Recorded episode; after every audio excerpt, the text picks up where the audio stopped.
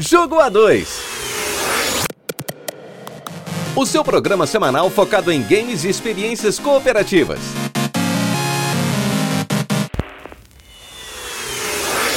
O Jogo a dois é um programa totalmente independente que reflete apenas a opinião de quem o apresenta. O conteúdo é feito visando a informação e entretenimento e em momento algum tem o intuito de ofender ou chatear alguém. Se você gosta do que você ouve aqui, considere nos apoiar avaliando os nossos episódios no seu agregador de podcast favorito, ou então compartilhando esse episódio com seus amigos. Nossas redes sociais estão todas na descrição, assim como os demais links que podemos citar neste episódio. Então, sem mais delongas, vamos começar!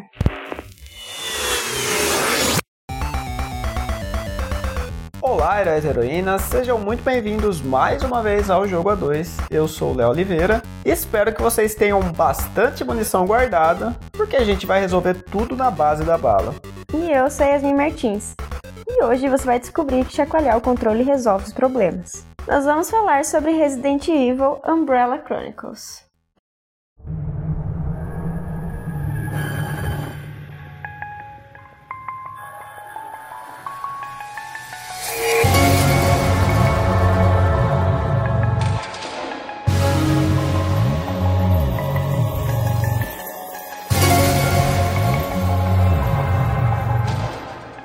Lançado em dois mil e sete, desenvolvido e distribuído pela Capcom, ele saiu para P S três e Wii. É, o The Umbrella Chronicles, ele era inicialmente um exclusivo de Wii, né? E depois ele saiu numa coletânea que trazia dois jogos, né? O que a gente vai falar hoje e o Dark Side Chronicles também. É, ambos saíram num pacote, né, para PlayStation três, numa versão H D, e foi essa que a gente jogou, né? É, mas... essencialmente, o jogo é o mesmo.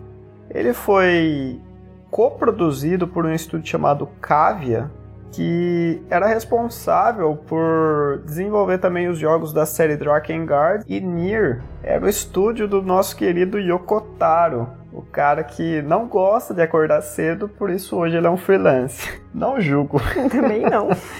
Mas bem, a gente já falou de Resident Evil aqui, a gente trouxe o Resident Evil cinco, né, que a gente terminou a campanha juntos, né, e tudo mais. Mas a gente não falou tanto do desenvolvimento, né, da, da história de Resident Evil. É lógico que é uma série que já dispensa apresentações, né, ela é muito famosa não só no mundo dos videogames, como também fora dele, né, a gente tem vários filmes de sucesso, quer você goste ou não. Resident Evil faz sucesso em outras mídias, né? E o jogo original, ele, ele veio lá em mil novecentos e noventa e seis, né? Pela mente do Shinji Mikami, que é um, um excelente game designer. Eu sou muito fã dos, dos jogos dele, não só de Resident Evil, né? E lá em mil novecentos e noventa e seis, ele trouxe uma certa revolução para os jogos de survival horror, né? Os, os jogos de terror no geral. Porque a gente tinha ali um Alone in the Dark, né? Que praticamente era a única grande referência do gênero. E o Resident Evil veio logo em seguida, é, utilizando o esquema que a gente via, né, nesse jogo. Porém, trazendo uma trama bem mais abrangente, né, com cenários mais variados, mais bonitos, e um elenco também muito carismático, né, que é lembrado até hoje por, por vários jogadores, né, por vários fãs. Acho que todos os personagens do Resident Evil original é, ficaram assim na, na mente do, do, da galera, né. Mas enfim, é, com todo esse sucesso, era inevitável que as sequências viriam, né, e que também spin-offs viriam disso, né. É, e esse jogo, né, ele vai trazer o, um estilo shooter on rails, né, que seria aquele tipo de jogo que você atira enquanto a câmera se movimenta sozinha. É, isso, de certa forma, não é novidade para a franquia, porque já existiu uma série chamada Gun Survivor no Japão, que trazia o Resident Evil nessa perspectiva em primeira pessoa, né? A gente teve o lançamento aqui de Resident Evil Survivor, que no Japão é conhecido como Gun Survivor, e a série ela se estendeu além disso, né? É, a gente teve o Gun Survivor dois Code Veronica, né, que trazia também essa perspectiva para esse jogo em específico, né, o Code Veronica é um dos jogos de Resident Evil. O Gun Survivor três Dino Crisis também é um jogo da série que foi lançado aqui como Dino Stalker. E por fim, no PlayStation dois a gente teve o Gun Survivor quatro Heroes Never Die, que é conhecido por aqui como Resident Evil Dead End. É aquele do barco que tem aquele monte de personagem aleatório que ninguém lembra. Mas enfim, dado todo esse contexto, né, é, bem superficialmente até, vamos falar um pouco da história, daí a gente entra na jogabilidade. Bom, nesse jogo então a gente vai revisitar alguns, alguns dos principais eventos, né, de uma forma meio acelerada, de três jogos, que é o Resident Evil zero, um e o três. Sim, a gente pula o dois. Mas a gente vai é, ter... Eu acho que o dois tá incluído no Dark Side Chronicles. Que a gente vai jogar que também. A gente jogou, né? Mas a gente vai acompanhar então a história de diferentes perspe- perspectivas, né? É, vão ser vários capítulos aí do, dessa trama, né? De, desses jogos. E na primeira missão, então, né? No primeiro jogo, a gente vai ter a Rebecca e o Billy, que vão enfrentar o cofundador da empresa, que é o James Marcos. Então a gente vai acompanhar a missão dos dois. Na segunda, a gente tem o famoso, o famoso combate aí na... na mansão da Umbrella, que eu acho que esse cenário não é novidade mansão. pra ninguém. Mansão Spencer, eu achei o mais nostálgico, assim. Eu gosto de, de todos os jogos, né? Eu tenho um certo carinho pela série, assim. Mas o um um sempre é muito nostálgico. O um e o dois, pra mim, são... É, são os que eu mais gosto também.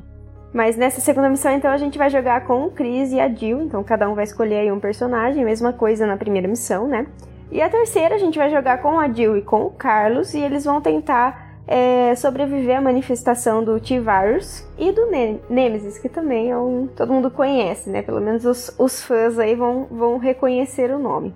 É o primeiro Stalker da série. É, então... Aliás, primeiro não, tem o mister X, né? Tem o mister X. Mas, enfim, não tem muita novidade na história, afinal é o mesmo jogo que a gente já conhece, só de uma maneira um pouco mais diferente e bem acelerado, né? Que é um jogo bem rápido. É, ele não tem novidade pra quem já conhece, né? Ah, a sim. Série. Uhum. É, eu acho que até... Mas eu acho que é uma série que foi feita pra quem já conhece esse jogo. Então, mas eu acho que pra quem não conhece, talvez seja uma porta de entrada pra você conhecer essas histórias de uma maneira mais rápida e mais simples. Caso você não queira jogar os jogos originais, né? Se você acha muito difícil ou muito longo, sei lá.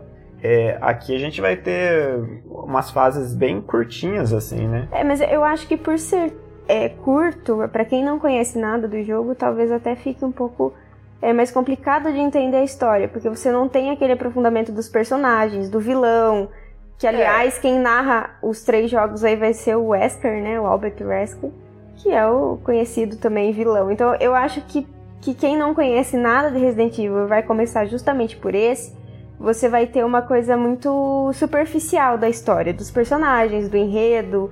Então, é... eu não sei se seria uma boa se você quer se aprofundar, assim. É o que eu disse, é, é bo- seria bom, ao meu ver, pra você conhecer, mas não realmente, não vai ser uma história profunda, assim. Mas você vai ter uma noção ali, mais ou menos, dos personagens. Então, talvez te desperte a vontade de jogar os originais, isso, né? E dos acontecimentos, assim. É uma porta de entrada nesse sentido, mas com certeza ele não tem é, cinquenta por cento da informação que tem, né, nos, nos jogos originais. Bom, em relação à jogabilidade, você já falou um pouquinho, né, que a gente atira e a câmera vai sozinha, mas o que mais que a gente pode fazer?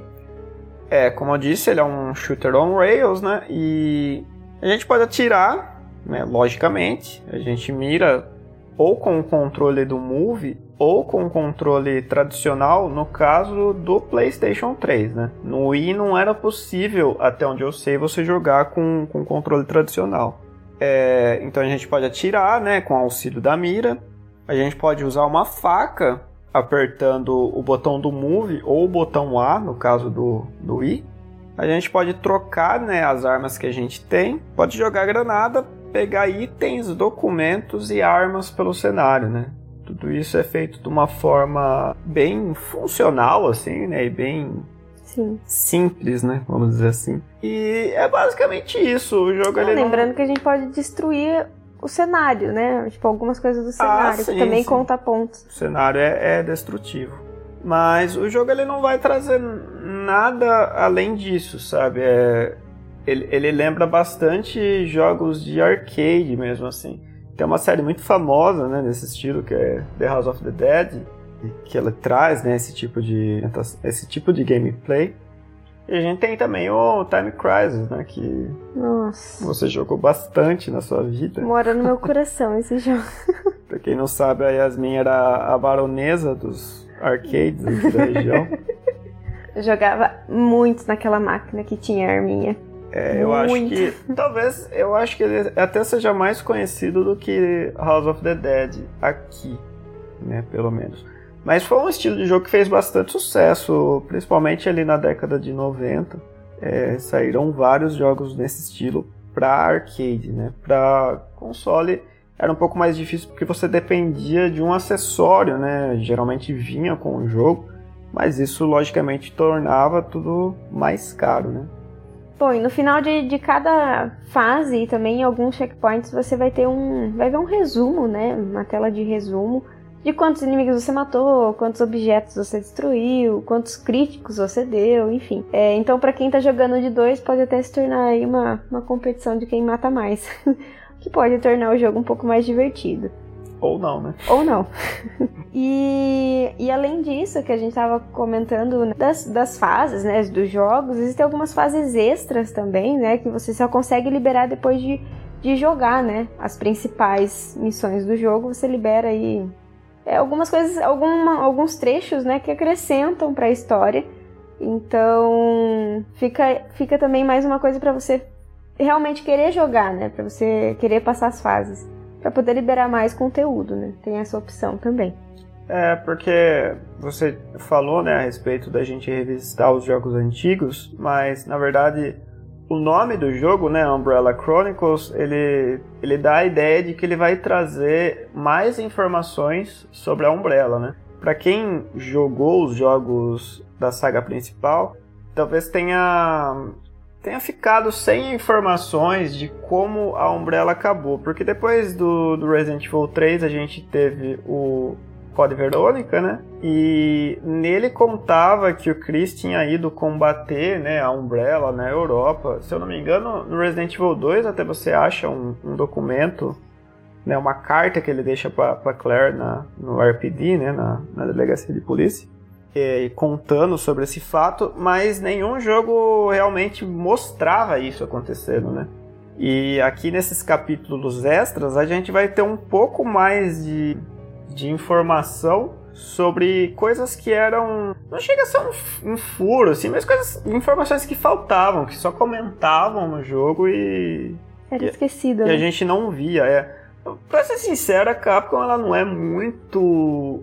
boa em fazer roteiros todos fechadinhos, assim. É, tem muito furo de roteiro. Eu nem sei se as histórias que eles contam aqui elas viraram canônicas, mas a ideia pelo menos era essa, né? Contar como a Umbrella caiu, é, ou o que a Rebecca fez é, antes do Chris encontrar ela na mansão, né? Coisas desse tipo, que ficavam um, um, um vácuo, assim, nos jogos principais, eles usam alguns capítulos extras pra contar, né? Como o Wesker também sobreviveu ao incidente da mansão. Só que, realmente, eu não sei se, se essas coisas foram... É... aceitas na história. É, porque a Capcom, ela muda a todo momento. É, isso, pra todas as séries dela, que são muito longas, assim... A, a história de Street Fighter é uma salada gigantesca. É, a gente vê isso em Resident Evil também. Todos os jogos, pode pegar tudo. O Mega Man mesmo tem vários abismos assim, de informações entre um jogo e outro. É, é uma característica da empresa. É uma maneira de preencher a lacuna, só às vezes. É, não que, que as histórias sejam ruins, as histórias são muito legais dos jogos, assim, mas você vê que eles não têm um... um afinco, assim, de manter aquilo redondinho e tal. Como o pessoal é acostumado hoje em dia, né? Com filmes da Marvel, por exemplo, né? De ter todo aquele roteiro fechadinho e tal. É, aqui a gente não encontra isso. Mas enfim, era só uma observação e eu falei pra caramba. dezoito minutos. Bom, e como a gente já comentou, a ambientação desse jogo ela é bem conhecida, né? A maior parte do tempo.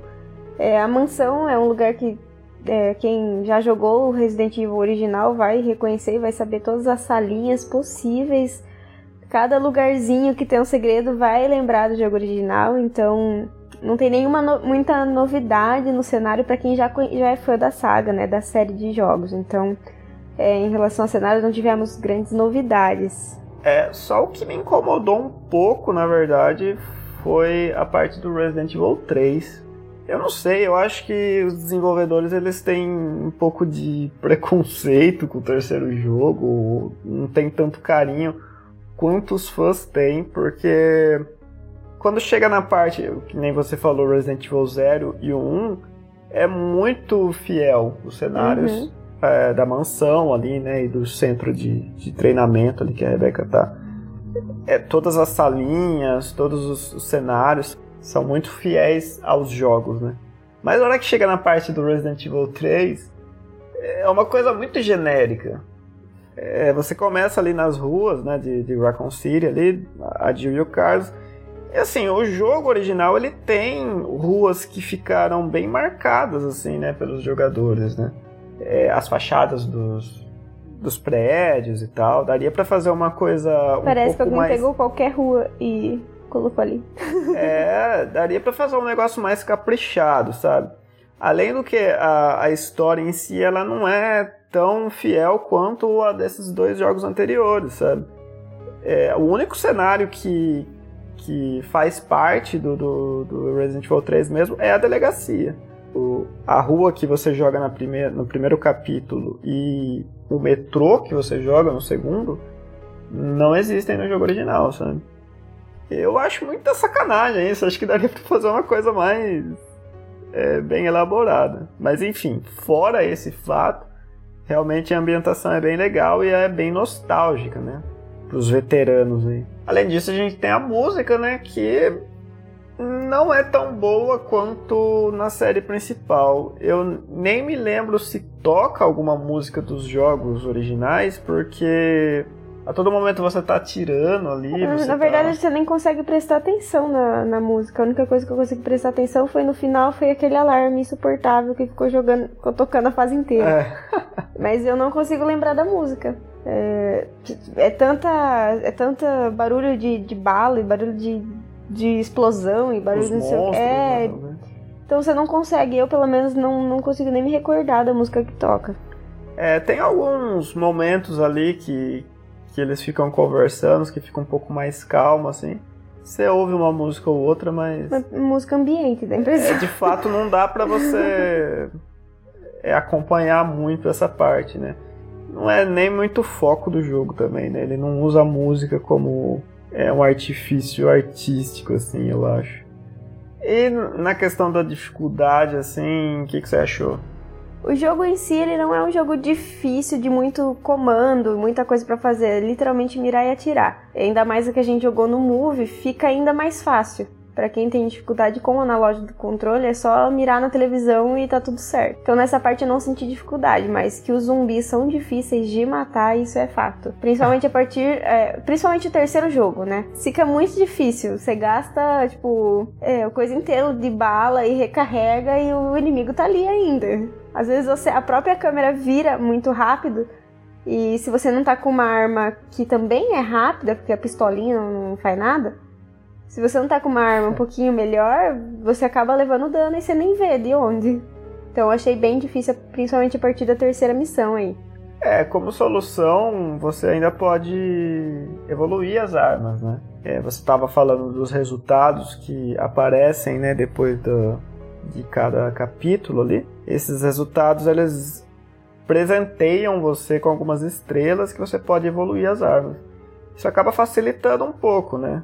Sim. É, você não consegue evoluir a pistola comum ali, né, que você usa, mas as armas que você pega, que nem a, a shotgun, a, as metralhadoras e tal, isso você consegue evoluir. Ah, e você também escolhe, né, no início uma arma para começar também. Além da pistola, você escolhe uma segunda arma. Sim, então, sim. Facilita a evolução por isso, né? Você evolui aquela que você gosta e você já pode iniciar com ela também, né? Com um número limitado de bala, né? Vale lembrar que a pistolinha, a bala é infinita e todas as outras armas... É, e você tem um limite, né? Você vai pegando durante o cenário. Em relação a pontos positivos e pontos negativos, eu já vou falar os meus. Como ponto positivo, com certeza que o jogo ele é, ele é rápido, ele é muito dinâmico, então você nem, nem vê passar o tempo, porque as missões elas são... É, cada capítulo aí tem, sei lá, vinte minutos no máximo, então é, é, é um jogo fluido, você joga super rapidinho e consegue um resumão aí da história. É, e também é divertido jogar em dois. Principalmente se você quiser passar raiva, quando um fica pegando todas as coisas do cenário e não sobra nada pra você. Aí você só tem a pistolinha e uma outra arma e o seu companheiro tem dezoito armas disponíveis. Não é, porque não vai dar tempo, não, é um reflexo. É, é, é, no caso vocês já notaram quem que pegava tudo do cenário, né? Aí aparecia lá no fim, inimigos é, que você matou, duzentos contra vinte e cinco. Por quê? Porque eu tava só com uma única pistolinha, porque você ele pegou que... todas as armas do cenário e a pistolinha não fazia nada nos inimigos. Você tem que ser rápida no gatilho. Entendi. Bom, como ponto negativo, pra mim é que... Na verdade, não posso incluir como um ponto negativo, mas pra muita gente pode ser que é, é que tá inteiro em inglês, então quem tem dificuldade, principalmente que muitas partes... É, não é falado, mas é tipo escrito, né, na tela, assim, o que que aconteceu, o que tá acontecendo, enfim, um pouco sobre a história. Então, se você não tem um inglês básico, provavelmente você vai perder os detalhes aí do enredo. É, tem documentos, né, que os documentos Sim. que você pega, você consegue acessar. Não, o próprio di- pro- os próprios diálogos e co- as telas de carregamento também aparecem, né? Sim, é tudo em inglês. Textos, então, pra muita gente, quem tem um pouco de dificuldade, é, pode ser um ponto negativo. Outra coisa... é que as missões extras, inicialmente, elas são em single player. Ah, é, com certeza. Isso, verdade. Isso pra gente acabou sendo um ponto negativo, porque, enfim, se a gente não vai querer rejogar, sendo que a gente já viu o que aconteceu, então... É, é... De início, eu acho que até faria sentido na questão da história, assim, né? Por exemplo, a primeira missão extra que aparece, você joga com o Wesker, né? E ele tá sozinho. Ok, né? Ah... quer ser fiel ali ao que está acontecendo. Mas tem uma missão extra, por exemplo, que você joga com a Rebecca e eu acho que é o Albert, né? O cara que, que é picado pela cobra lá. E assim, os Richard, dois jogam né? juntos, os dois vão conversar. Oi? Acho que é Richard. É verdade, é Richard. Nossa, Albert, nada a ver. Albert é o vilão. E assim, daria pra jogar em daria dois, pra jogar né? Em dois. Se fosse esse o problema. Mas, de fato, você vai jogar tudo ali e depois você pode rejogar em dois jogadores. Não faz mais sentido. Não faz sentido. Você terminar uma vez sozinho pra depois jogar em dois. Não tem sentido. É, até porque se, se você se jogou eles... uma vez sozinho, que nem eu assisti você jogando, a maior parte, nessas missões extras. E aí, qual que é a vontade de jogar de novo, entendeu? Você já sabe o que vai acontecer, você já sabe onde vem inimigo... onde tem documento, sim. onde tem é, tudo. A não, ser, a não ser que você queira coletar, né, tudo ah, que tem sim. no cenário. Aí você rejoga, né? Mas sim. é pra uma experiência cooperativa, né? Se você quer jogar o jogo todo em É, ele deixou um pouquinho a desejar nessa você parte. Você não vai né? conseguir. É, tá Outra coisa que eu, que eu notei também ainda como ponto negativo é que a gente acabou se confundindo muito nas miras. É, mas é uma isso conf... talvez seja burrice da nossa parte, né? Não, não, não, não só... Eu não acho que foi inteira burrice, porque toda hora a gente é, ficava tentando pegar coisa, e os dois ficavam tentando pegar ao mesmo tempo, aí vinha... Eu, eu achei, eu senti um pouquinho de dificuldade nessa parte. Pela cor, pelas cores do... Talvez se a mira fosse diferente uma da outra. É... Algum, algum, algum formato diferente. É, eu acho que poderiam ter... Um é azul e o outro é vermelho, é essa a diferença. É, só que tem cenário melhoraria, que tem bastante inimigo, tem lugar que, que o, o cenário né, tem mais cor, tem mais elemento, tem mais né, coisas pra você ver que acaba virando uma, uma confusão de bala e inimigo e coisa caindo do teto. E... Então eu acho, eu acho que poderia ter facilitado de alguma maneira um pouquinho mais a mira. Não sei que jeito eu faria isso, mas eu senti essa dificuldade de às vezes a gente...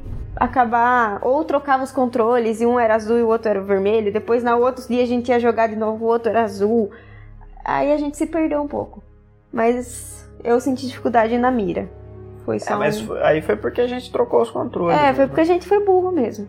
É, não, isso, isso foi idiotice nossa mesmo, porque a gente até jogou de lado invertido, né? Sim. Por conta do, do nosso lado da cama, é, eu tava com o primeiro, mas o primeiro é o esquerdo, né? Pro, é, a gente tava do lado invertido. E a gente, na cama... Eu, o eu que também não direito, facilitou pra, pro Quick Time Event. Então, se você for jogar, jogue do lado que do lado você... Correto. Do lado correto. Do lado que vai aparecer as coisas pra você apertar e pra você fazer.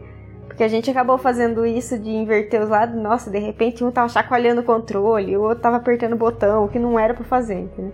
Então a gente morreu diversas vezes por conta disso, no Quick Time Event. Então eu acredito que não seja nem ponto negativo, seja burrice nossa mesmo. É, é pra mim eu, eu concordo com esses pontos que você falou. É, um outro ponto que foi negativo, eu já tinha citado já, é a parte do Resident Evil três. Eu achei muito broxante. Aqueles cenários bem genéricos, aquele Nemesis com voz de robô lá. Nossa, eu, aquilo foi tenso. Eu né? não consigo eu curtir concordo. muito essa parte, assim. Acho que os, o pessoal da produção não tem muito carinho como os fãs, pelo menos os fãs brasileiros, né? Mas, enfim. Outra coisa é que, às vezes, é, o jogo ele acha que você tem um reflexo muito grande. Assim, Nossa, né? é foda mesmo. Porque a câmera vira e, e assim, um, um monstro não tá ali e vai te atacar. O monstro já, já tá, tá te atacando. Já tá te atacando, né? Eu até entendo esse artifício para jogos de fliperama, né? Onde o pessoal queria pegar mais ficha, vamos dizer assim. Mas pra esse tipo de jogo, assim, pra console... É, chega a dar raiva. Eu acho que é um artifício meio injusto, né? Mas, por outro lado, também o jogo ele não é tão punitivo, assim, né? Se você perde, é, você vai começar um pouquinho antes dali, então não tem tanto problema, né?